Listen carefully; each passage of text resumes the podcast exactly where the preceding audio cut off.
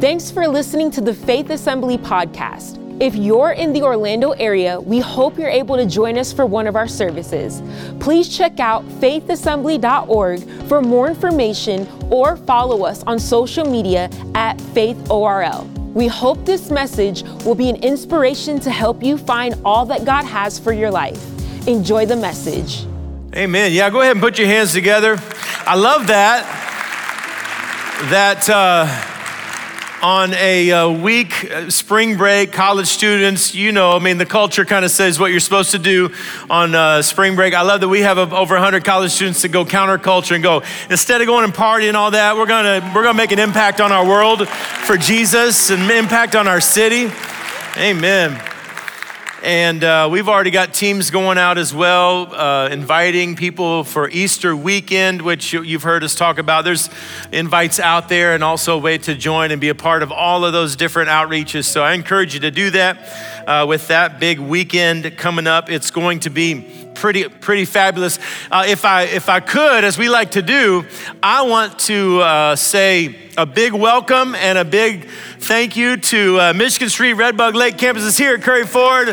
Come on, we just joined together as a family of God and and excited that uh, we're, we're getting to be a part of this service together. Maybe you're joining us on a screen somewhere else. Um, we're so glad that you are leaning into this service and what God is going to speak to you. And if you are ever in the area or you're close enough, I encourage you. We look forward to seeing you in person because I think most of the people at one of the campuses would say it's even better when you're here with the family of God. Come on, somebody. All right.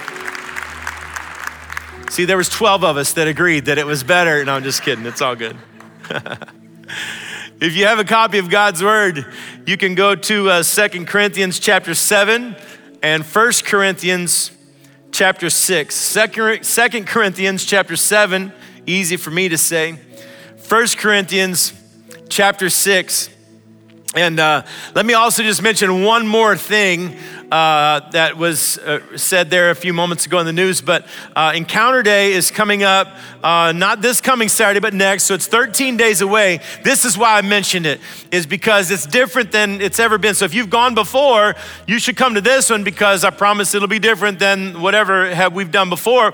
And then also, if you've never been to one, this is a perfect one to come to because we've never done one like this before. Um, and so it's across all of the ages and demographics, and there'll be some split sessions with demographic wise and age and those kinds of things, like there had been. And there'll be some sessions where it'll be multiple different groups together. Um, but I, man, I'm the reason why this got birthed is because we just started dreaming about instead of having one person from the home have this radical encounter with God, what if everybody in the whole home had this, this life changing impact with God? Uh, that would change the whole home in one day. And so that's kind of where we that's where we came from. Uh, that's how that got birthed. And so we're excited about that. And that's just 13 days away. You can go on and get uh, registered online for that event. It's going to be awesome. Second Corinthians chapter 7. We'll start there and then we'll spend some time in First Corinthians chapter 6. We've been in this series called What Kind of Church Is That? When you invite people to church, and that question may come back at you.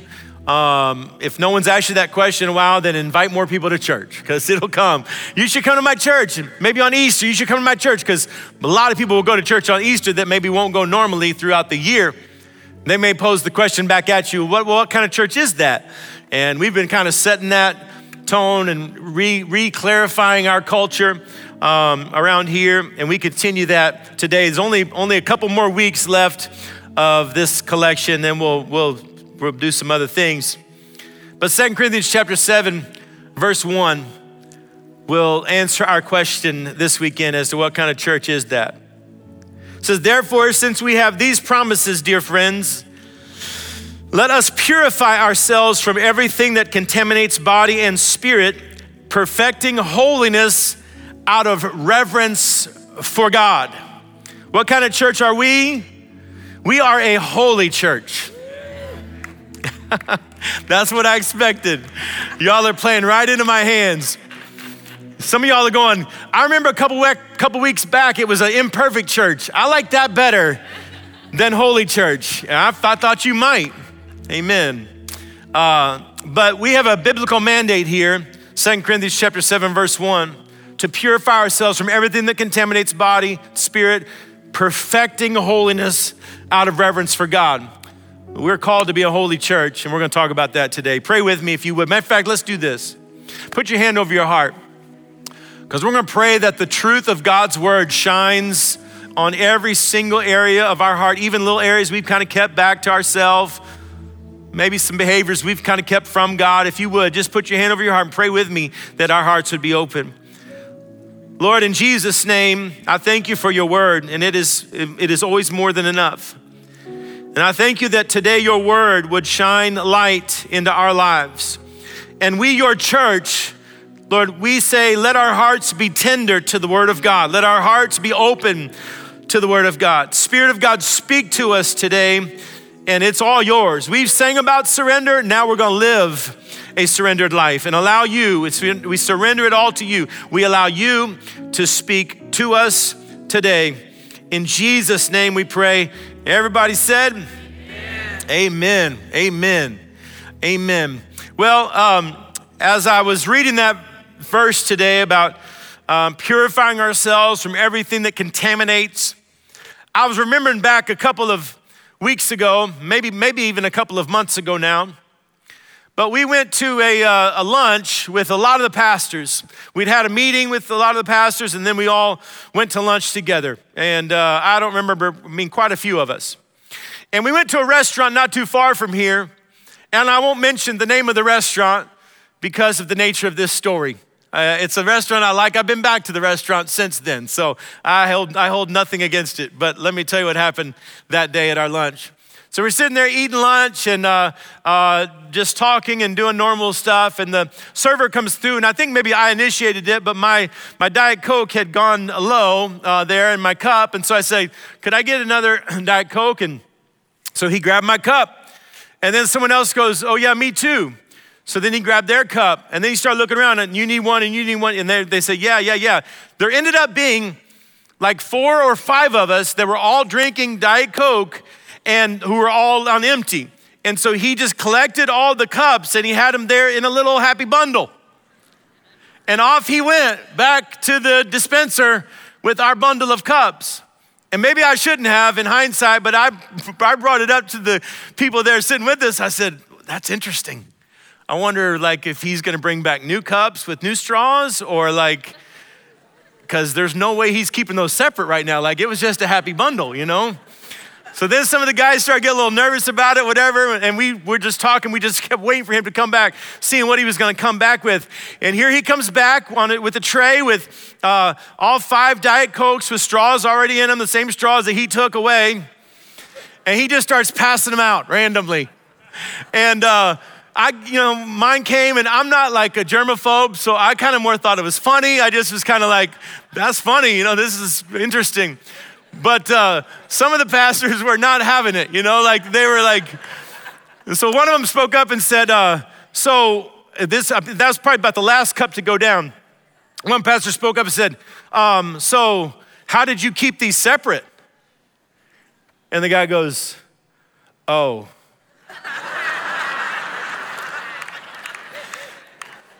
When your server says, oh, so he goes, he goes, oh, uh, so do you guys want new straws? so, um, so the guys are like, yes, we want new straws. So he passed out new straws. I was kind of laughing. Uh, the guy walks away, and then one of the other, a different pastor said, guys, I'm gonna be honest, I'm not gonna drink another drop of this Diet, Coke the rest of the day. And so it sat there like fully, whatever. I, I didn't care because I'm a man of faith. You know, I don't, I'm not worried about a little germ. No, I'm just kidding. I'm just kidding. But um, the thing about it is, there they were with that, with that cup, and, and I could have said, hey, it's, it's probably mostly Diet Coke in that cup. Like it's probably 99% Diet Coke. I mean, it's probably just 1% of whoever's saliva that was uh, like. And this is funny how we are, right? When it's something like that, that 1%, like we're like, no, no, no. If it's contaminated by 1%, I don't, I don't know about that. But then sometimes with like other areas of our spiritual life, we're not quite so careful about the 1%. It's, it's funny how. And the word, the word pure, there is actually no such thing as if I said, hey, it's 99% pure. There's actually, that's not even a real thing because the word pure literally means unmixed like not mixed with anything. Maybe it's Ivory Soap's fault as to why we think that you can be like 99% pure. I don't know if these old school people in the room that remember Ivory Soap used to do like commercial campaigns and they said their soap was 99.44% pure soap. And everybody's like, well, that's the soap I want then. It's like there's nothing else in there. Almost it's all soap. And they were they would compare other soaps and be like, this soap is only 98% soap, but ours is 99.4. And maybe that's got us into thinking that you can be like mostly pure or somewhat pure. But um, but the, what, what Paul writes to the Corinthian church there is no, you've got to purify yourself of all, mm, of all contamination. And he even used these words, perfecting holiness. Again, we don't, we don't like that as much. That's a, that's a tough pill to swallow, this thought of, and, and holiness gets a bad rap. And, and maybe some people in years past have, have swung the pendulum the wrong direction and made holiness about legalism. And so what we've done is go, well, that was wrong because they said everything in the world was sin. Like you couldn't do anything back then. But what we've done is we've swung the pendulum the other way and we go, well, at least I'm 51% pure. At least I'm 70% pure. But yet, if I offered you a cup of 60% pure water, nobody would have anything to do with it. Well, we're going to spend some moments here in 1 Corinthians chapter 6. This is really probably our teaching text, considered our teaching text today, verse 9 through 13. Paul's still writing this same group of Christians in um, Corinth. And this is what he says verses uh, 9 through 13 of 1 Corinthians chapter 6. Don't you realize that those who do wrong will not inherit the kingdom of God? Don't fool yourselves. Those who indulge in sexual sin or who worship idols or commit adultery or are male prostitutes or practice homosexuality or are thieves or are greedy people or are drunkards or abusives or cheat people, he says, none of these will inherit the kingdom of God. Some of you were once like that, but you were cleansed you were made holy. You were made right with God by calling on the name of the Lord Jesus and by the Spirit of our God. You say, but I'm allowed to do anything, but not everything is good for you. And even though I'm allowed to do anything, I must not become a slave to anything. You say food was made for the stomach and the stomach for food. This is true, though someday God will do away with both of them. But you can't say that our bodies were made for sexual immorality because our bodies were made for the Lord and the Lord cares about our bodies. Listen, though we admitted a few weeks ago that we are an imperfect church and that we've got to have grace for everyone's imperfections, though we mentioned that a couple of weeks ago, I knew this week was coming because I was, even said then, if you remember, in those week, in that week that we preached on an imperfect church, I said, though we are an imperfect church because we're we got some imperfect people, that does not take away the mandate, the scriptural mandate for us to aim for holiness. To perfect holiness. So that is our aim. And as we aim for holiness, as we aim for purity in our lives, we're going to live out a few things that I'd like to bring out of this passage in 1 Corinthians 6.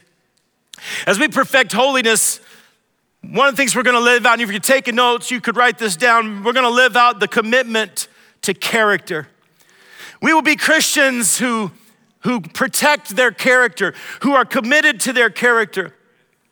Now I'm going to read verses 9 and 10 again, and this time I want you to watch for the repetition.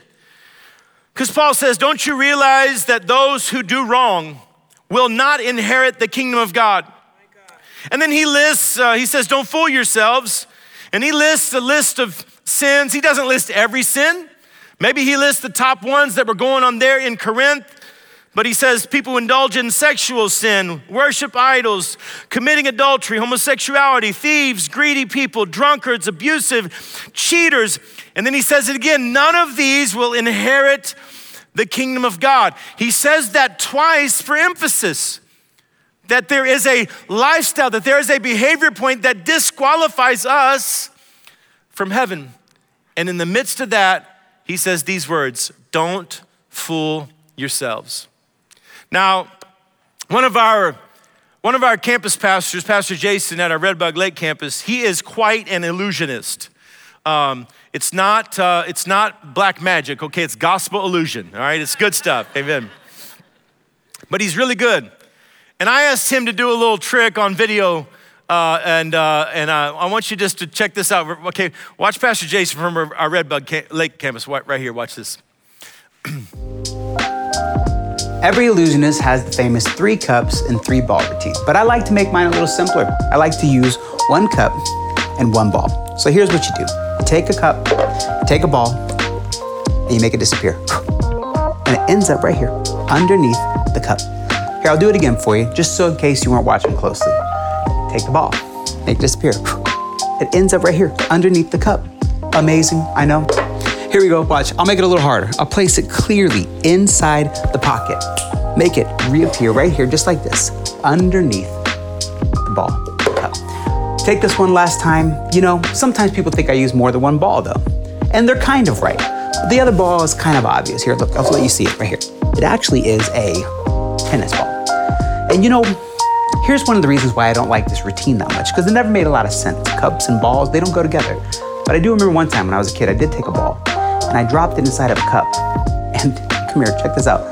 I actually got something pretty cool. I actually got some pets.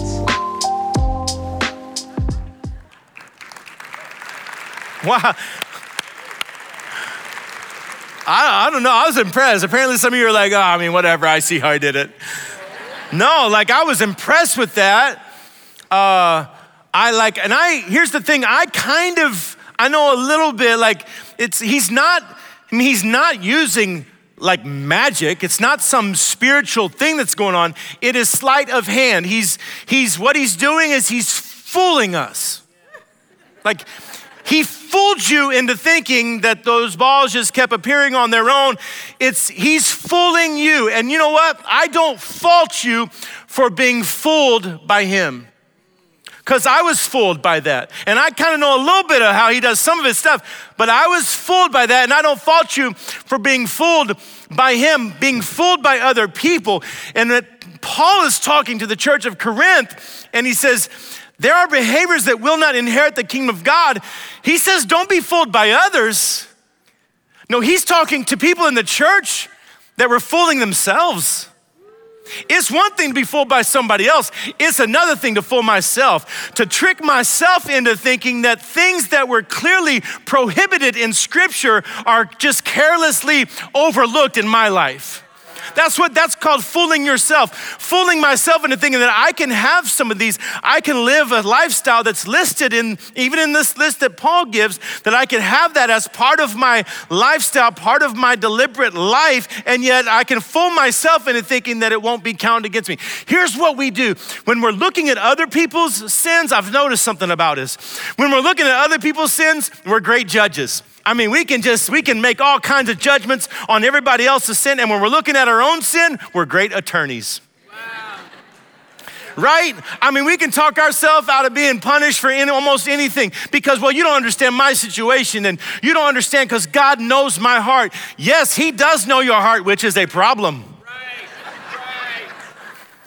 Because the book of Isaiah says the heart is deceitful beyond all ways. So God knows that your heart will fool your brain into thinking that you got some sort of side deal with God. And Paul says it twice those who live this way, those who do wrong, will not inherit the kingdom of God. And we can maybe look at it and go, well, yeah, but Paul was writing, that was, you know, thousands of years ago, and things have changed. Things are so much different now. Actually, when Paul was writing uh, to that church in Corinth. Corinth at that time, it was a very, very sinful, very loose culture, very permissive society of philosophy, really similar to what we live under now, which is this idea that just if it feels good and if you just want to do it and sex is just natural, so you just do whatever you want. This is the culture that they were living under. This is the, uh, you know, a, a lot of similarities to, to then and, and to now. Most of the emperors. Actually, 14 of the 15 uh, first Roman emperors were homosexual or bisexual. At the time, actually, that Paul writes this letter, Nero's getting ready to get married. Uh, to a young man. And so, even in the midst of, of, a culture, and that was just one of the sins that he's listing, uh, but even in the midst of this very permissive culture, a very contaminated culture, still, Paul says there's no room for compromise. No room for the church to compromise. And I feel like what we have done, somewhat been guilty of as the church, is we've gone, yeah, but look how, look how evil the society I live in. So of course it's gonna contaminate me some. And God understands. Paul's instructions were, were, were so plain and so clear that all unrighteousness is sin and that when that sin is reigning in our life, and he lists a few, obviously, right? Sex outside of the context of biblical marriage. He mentions that sexual immorality and, adultery and idolatry. He mentions greed. He mentions cheating, which is a form of, of lying. Uh, uh, drunkards, he mentions. And as I was reading through those, I, I was thinking back to John chapter 8 and it's a story that some of you have heard before. And we don't have to go there. I'll just tell you uh, what happens in that story. But uh, uh, uh, they, the, the religious rulers bring to Jesus a woman who had gotten caught in the act of adultery. It's one of the ones that Paul mentioned. So now she's, she's there. She will not inherit the kingdom of heaven living that life. And she gets thrown at Jesus' feet. And they say, Teacher, uh, the law says she should be stoned. What do you say? They're trying to trap Jesus. And this is the story where, where Jesus goes down and begins to write in the dirt. And then he looks up and he says, Okay, whichever of you have no sin, you guys throw the first rock. Whoever doesn't have sin goes down and starts writing some more. We don't know what he wrote. Some people think he was writing their sins, make it real clear. And he looks back up again and they start leaving, one after the other.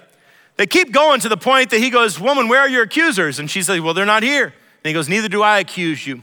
And we like that part of the story. And that part of the story gets preached a lot. But part of the story that doesn't get preached a lot is the very last part. The last thing he says to this woman. He says to her, Go, now I want you to go and sin no more. Why would Jesus say that? Because if you stay in this lifestyle, you will not inherit the kingdom of God. But what if I go to church?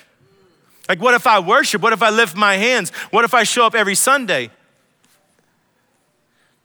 That's, that's ultimately, we're called to be a, a holy church. We're called to be a pure church. There's got to be a commitment to character. Uh, ultimately, an encounter with God is going to change our lifestyle, which is where the, he goes. That's where Paul goes in these next couple of verses in 1 Corinthians 6. In verse 11, he says this Some of you were once like that. Once like what? The list that we read the, the, the adulterer, the, the fornicator, the uh, cheater, the liar. The, he says, Some of you were, were once like that.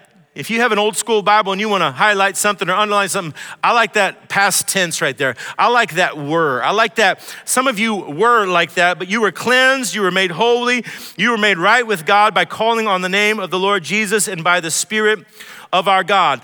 That's what happens when you call out to Jesus. It it makes you a different person. It gives you a different nature. And then when you call on Jesus, watch this, church. When you call on Jesus, you can look at your old life and you can look at your current life and you can see a difference. I like that. When I call on Jesus, Someone who knows me well can look at my old life and contrast it with my current life and say, Well, boy, something has changed about you. And yes, as we try to have holiness in our life, there will be a conviction for contrast. We will want our life to be different. We will want our, our, our sin and uh, the past mistakes and the disobedience, we will want that to be a part of our past, not a part of our present.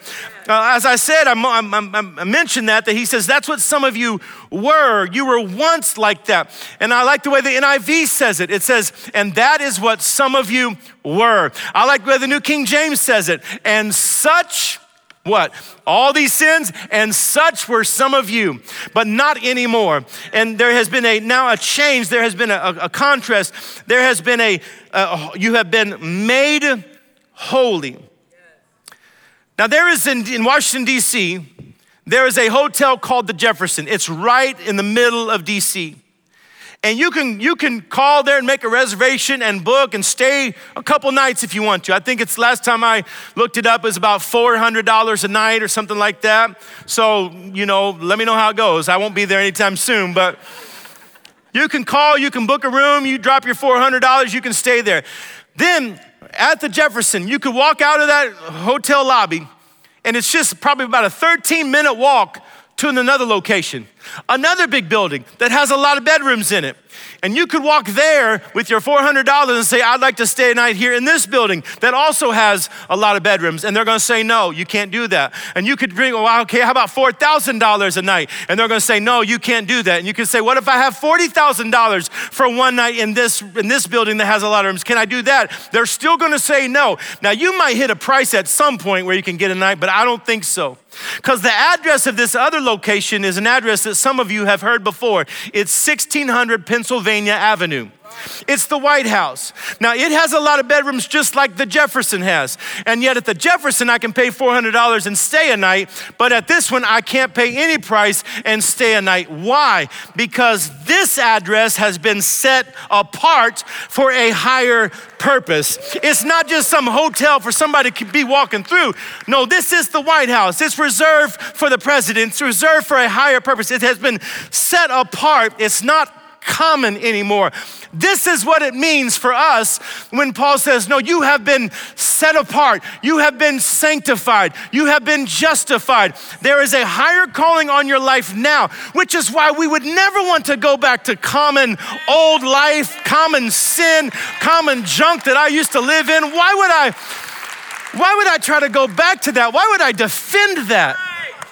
When someone would point out the lack of contrast in my life, I'm gonna spend my energy talking about, well, you don't understand God's grace. No, I think you don't understand God's grace. Because when we talk about God's grace and when we talk about what this means to be, to be free, it doesn't mean that I would go back to my old way of life. No, the Word of God says we've been justified, which is to be declared in, in right standing with God, that we've been sanctified. Sanctified kind of has, has two meanings. It's, it's that one, it's, it's to be set apart, which is the New Testament word for holy. That's, that's its literal definition is to be set apart. The Old Testament for holy is uh, the literal definition of that word is no longer profane or common, but sacred. And any, watch this, any teaching that makes the life of sin easy or allowable is not Bible doctrine. And what we will do, the reason why Paul says, hey, don't, don't fool yourself about this, there, there's supposed to be a change. Uh, 2 Timothy chapter 4 talks about it, that a time will come, we're probably living in that now, a time will come when people won't even put up with sound doctrine. Like I knew, like I, I'll just be honest, like I knew this message was gonna be uh, a little heavier to preach than some of the other ones. Like I preach move mountains all day long. Everybody's like, oh yes, move mountains. I preach like, hey, get that junk out of your life. You're like, can we go back to mountains? Can we go back to imperfect? I liked imperfect way better than perfect. I knew that, but First, Second Timothy talks about this. There'll come a time when people won't put up with sound doctrine, and they'll gather around them speakers to say, teachers to teach what their itching ears want to hear. So you can find it. You can find, it. you can scroll through social media. It won't take you that long to find somebody teaching you that your lifestyle is just okay with God. And so, well, Jesus didn't say that much about that particular thing. You'll find it, and it might be what your itching ears want to hear, but it won't be the Bible. It won't be the Bible doctrine, uh, the truth. It won't be the truth. And we just decided a long time ago, we decided a long time ago to be a church that's gonna preach the word, preach the truth, popular or not popular. So there's going to be a conviction to contrast. And there's also going to be a, a clearing of the conscience. I like verse 12 and 13. Paul throws this um, phrase at them that was actually a common phrase amongst the Corinthian church. He says, uh, You say, I'm allowed to do anything. Um, it was actually a slogan that they, that they said I'm allowed to do anything, but not everything is good for you. And even though I'm allowed to do anything, I must not be a slave to anything. You say food was made for the stomach and the stomach for food, but you can't say that our bodies were made for sexual immorality. They were made for the Lord. These words, everything is permissible. This is what they did. They did it to kind of justify their lifestyle that did not line up with the truth. It wasn't obedient to the word of God, but they would use that as their slogan to justify their lifestyle, which is why Paul wanted to bring some clarity to it. He wanted to bring uh, some explanation to it. He said, I-, I know you guys say this.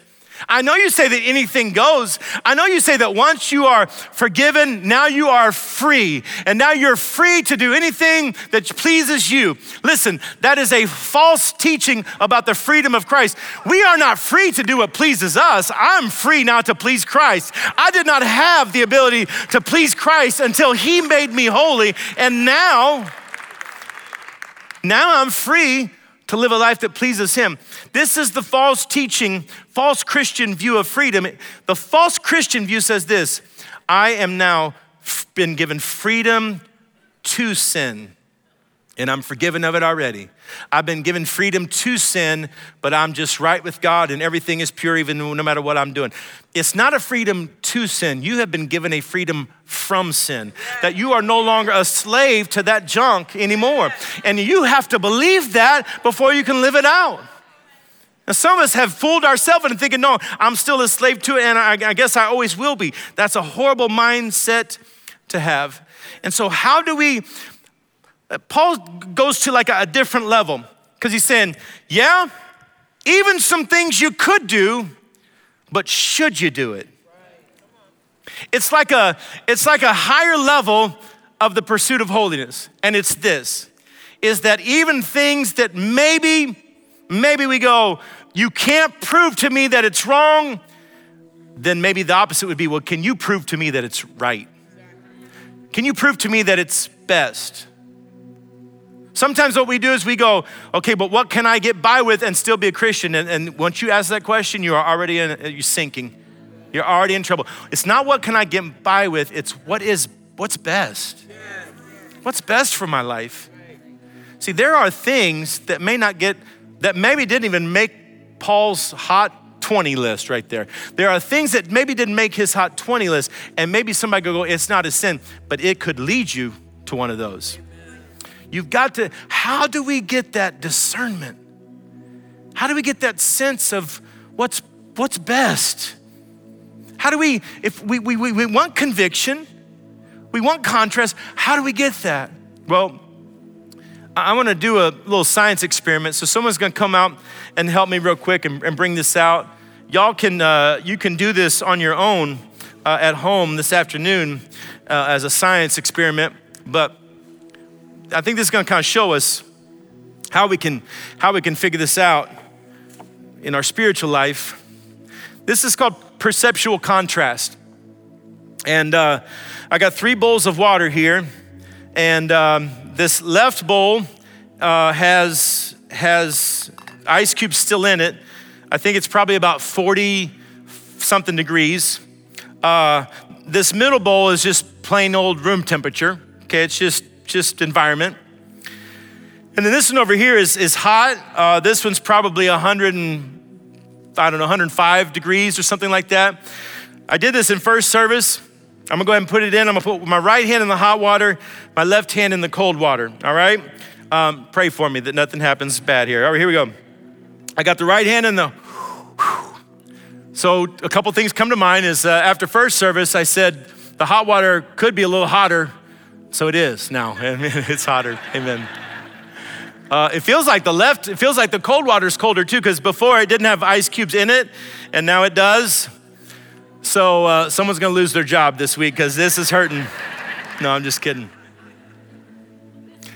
So, you know, Paul's talking about, well, you you you you you think you think you can do anything, he even uses the phrase, he says, the stomach was made for food and the food was made for stomach. Reason why they would say that is because they said, hey, when my body desires something, when I have a when I have my sinful nature desires, that's what I'm created for. And he's going, no, that's not what you're created for. And he said, There's got to be, at some point, you've got to start to figure out, you've got to start to have a sense of what's right and wrong in, in your spirit. You know, our consciences can be seared, the New Testament says.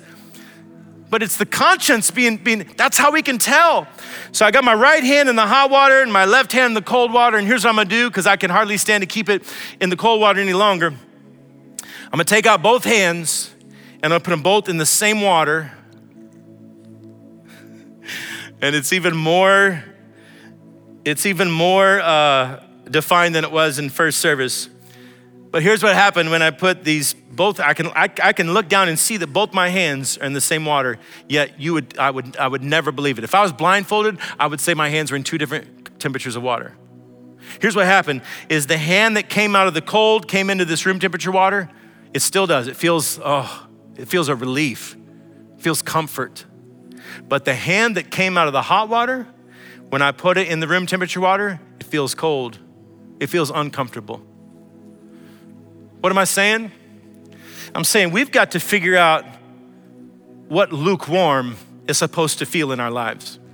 And when I let my heart get cold to the things of God, when I make this about a ritual, when I make this just about showing up for church sometimes, and I, I just show up once or twice a month and I'm doing my duty, and I mean, my heart would, are you on fire for God? I wouldn't say I'm on fire for God, but I mean, I'm a Christian because my parents were a Christian. When we let our heart get cold, when we step into the lukewarmness of our culture, guess what? That lukewarmness is gonna be feeling nice. It's gonna be feeling like a, a little blanket. It's gonna be like, oh, this lukewarm culture, this is just, this is apparently what I'm created for. This is apparently what I'm supposed to do. I guess, I guess the, the food was made for the stomach and the stomach was made for, I guess I can do anything. But when you, mm, when you are white hot on fire for Jesus, when you decide that I want to not just be around this stuff, but I want Jesus to be just be the Lord of every area of my life. I want God, I want to be on fire. When you're on fire for God and then you step in to the environment of a lukewarm culture, it does not feel warm. No, it feels discomfort. It feels cold. It makes you want to go, I can't wait to get back in the hot water again where I'm created to live. We were created for that. And so maybe I would say, like, because I'm not trying to bring anybody under condemnation. I'm not trying to tell anybody, you know, like, like you should feel a certain way. Here's what I would say is if you are starting as this, as the word of God starts to eliminate something into the area of your heart, and you go, maybe I am feeling conviction about this. Maybe this is a behavior that shouldn't be a part of my life. I mean, things that are listed in scripture, no brainer. But maybe there's some of these other areas where you go, well, I thought I was allowed to do this, but maybe it's not the best. How do I know? This is how you know. Decide to get hot in the presence of God. Make a commitment to getting into the Word of God. And as you get into the Word of God and as you get into the presence of God, something happens. Your heart starts to get on fire for God. And when you're on fire for God, the discernment about what's best for your life becomes clear.